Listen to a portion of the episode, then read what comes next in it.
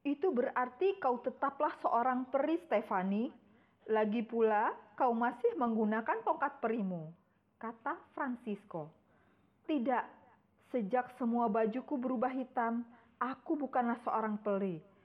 Kecuali aku mendapatkan tongkat peri milikmu, kata Stefani sambil melambaikan tangan, tertawa jahat dan meninggalkan Francisco.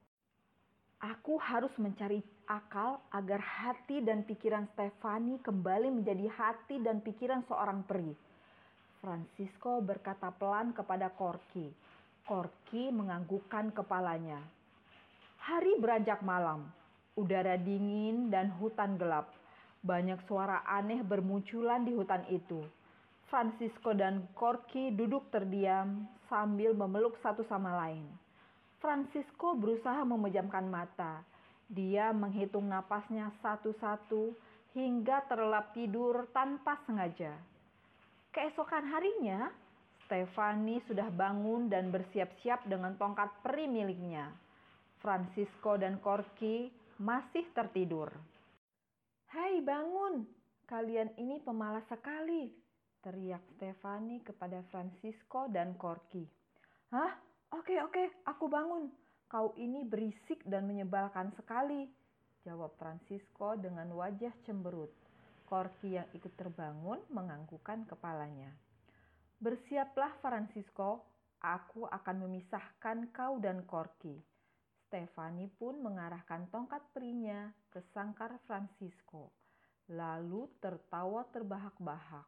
Dan tiba-tiba sangkar terbelah menjadi dua. Satu sangkar berisi Francisco, satu lagi berisi Corky. Stefani tersenyum kecil. Sekarang Stefani bersiap mengangkat sangkar Francisco dengan kekuatannya.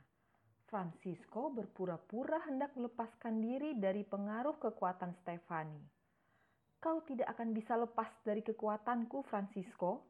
Kau kelelahan. Padahal seharusnya kau lebih kuat dariku.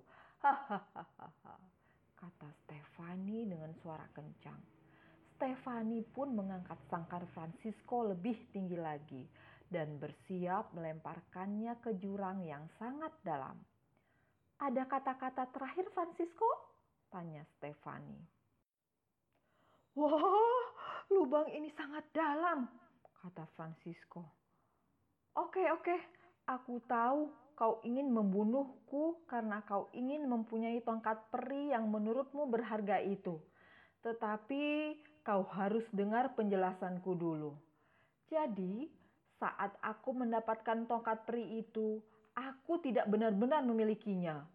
Para pengawal memotretku dengan tongkat peri itu, lalu aku mengembalikan tongkat itu lagi ke tempatnya.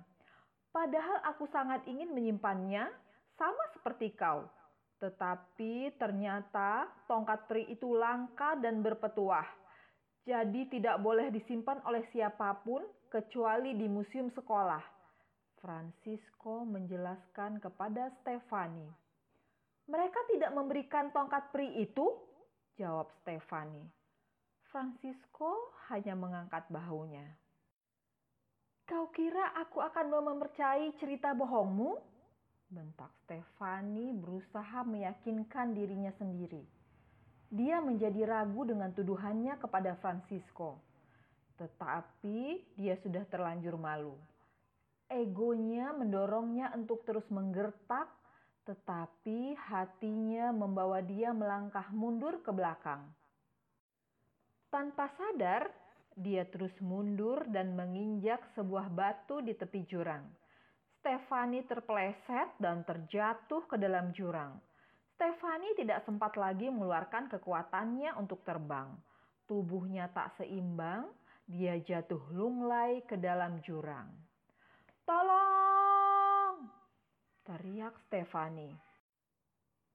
Seketika Francisco mendapatkan kekuatan. Ia berhasil keluar dari sangkar. Dengan kekuatannya, Francisco juga mengeluarkan Skorki. Lalu ia segera melompat ke atas punggung Korki yang sudah berubah wujud seperti semula. Mereka berdua melesat ke jurang yang dalam, menangkap Stefani. Dengan kekuatannya, Francisco dan Corky berhasil menyambar Stefani dan membawanya keluar dari lubang jurang. Mereka selamat. Francisco tetap tegak berdiri, sementara Stefani terduduk lemas tak berdaya. Hatinya bimbang, tetapi dia berbicara juga. Francisco, kau masih mau menyelamatkanku setelah aku mencoba membunuhmu? Kenapa